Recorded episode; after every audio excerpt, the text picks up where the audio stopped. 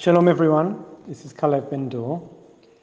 At the end of chapter 14, which we learned with Rabbi Joe on Tuesday, Erev Yom Kippur, was about how the kingdom of Israel, the northern kingdom, was able to expand its borders under the leadership of Yerovam II. As many of his predecessors were, Yerovam did not act justly. But the rise of the kingdom of Assyria, Ashur, means that Israel's longtime enemy, Aram, is kept busy, and this removes the security threat from the kingdom. This once again sheds light on the difficult balancing act that both the kingdom of Judah and the kingdom of Israel had to dance between different empires, whether that be Aram, Assyria, Egypt, or ultimately Bavel, Babylon. But at the beginning of chapter 15, we read about a period in both kingdoms where there's no major threat on the horizon. In fact, things haven't been better for a while. Yerovam, who we mentioned, is the king of, is the king of Israel, and he ends up reigning for 41 years. And in Judah, we read about King Azariah, who in other places is called Uzziah. He reigns for 52 years and also strengthens his kingdom. There are certainly criticisms of his reign, as we'll read in the book of Isaiah, but the external security situation of both kingdoms is very solid. Yet by the end of chapters 15 and 16, which describes events which take place in parallel to one another, things have gone badly wrong. The kingdom of Israel sees a number of different kings, some lasting a month, others six months, others a few years. But all the changes bring a huge amount of insecurity and instability. At a certain stage, the kingdom of Israel and Aram actually join together to block the rise of Ashur and their king, Tiglath-Pileser III, who we know from other documents rules from 745 to 727 BCE.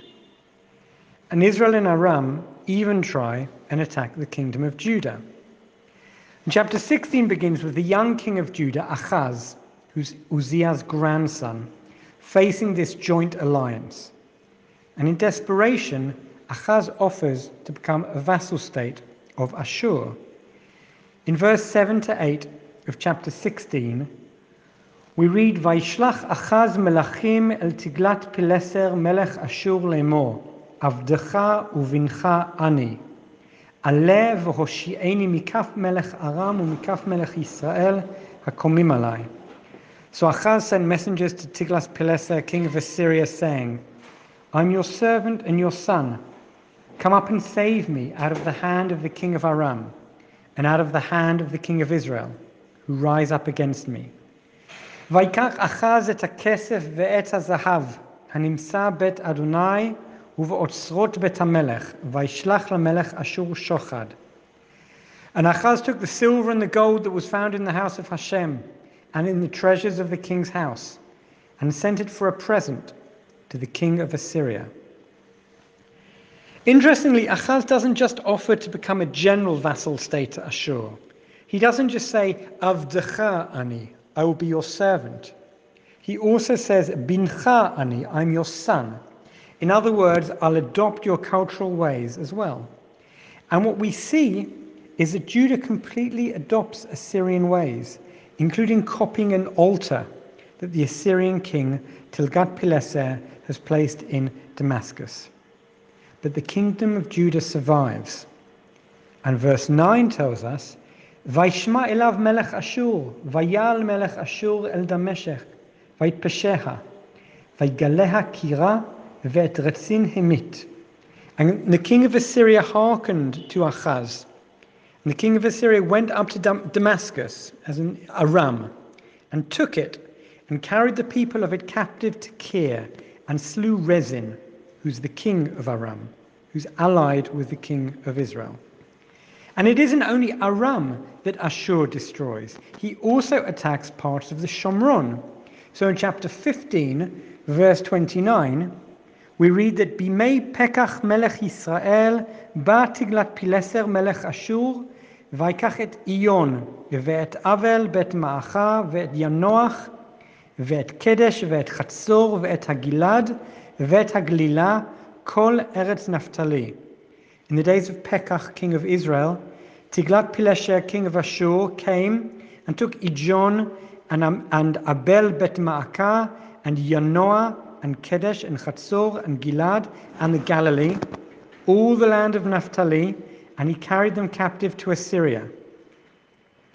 This is the beginning of the exile of the ten tribes, ten years before the rest, in which areas such as Chatzor and Gilad and the Galil, all of the areas of Naphtali, are sent to Assyria. And this as we begin chapter 17, both the kingdom of Judah, ruled by Achaz, and the kingdom of Israel, ruled by, ruled by Hoshea ben Elah, are under the rule or heavy influence of Assyria and its king Shalmaneser V, who is Tiglath-Pileser the third son, and who ruled from 727 to 722 BCE. And for some reason, perhaps due, due to a change in Assyrian kings, we know that Shalmaneser was believed to have been assassinated by his younger brother Sargon II, who then takes the throne. We read in verse 4 of chapter 17 of some sort of conspiracy. וימצא מלך אשור בהושע קשר, אשר שלח מלכים אל סו, מלך מצרים. ולא העלה מנחה למלך אשור, כשנה בשנה. ויעצרהו מלך אשור, ויעשרהו בית כלא. ויעל מלך אשור בכל הארץ, ויעל על שומרון, ויצר עליה שלוש שנים.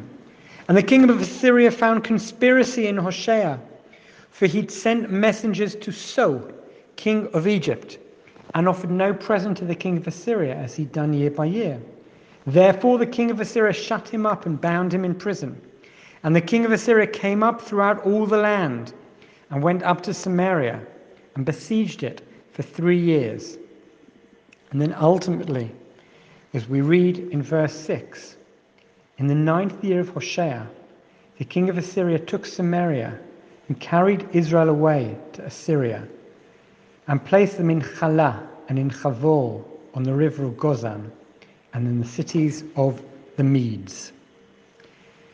We then have a fascinating section in chapter 17 which has a real different feel to most of the other parts of Melachim.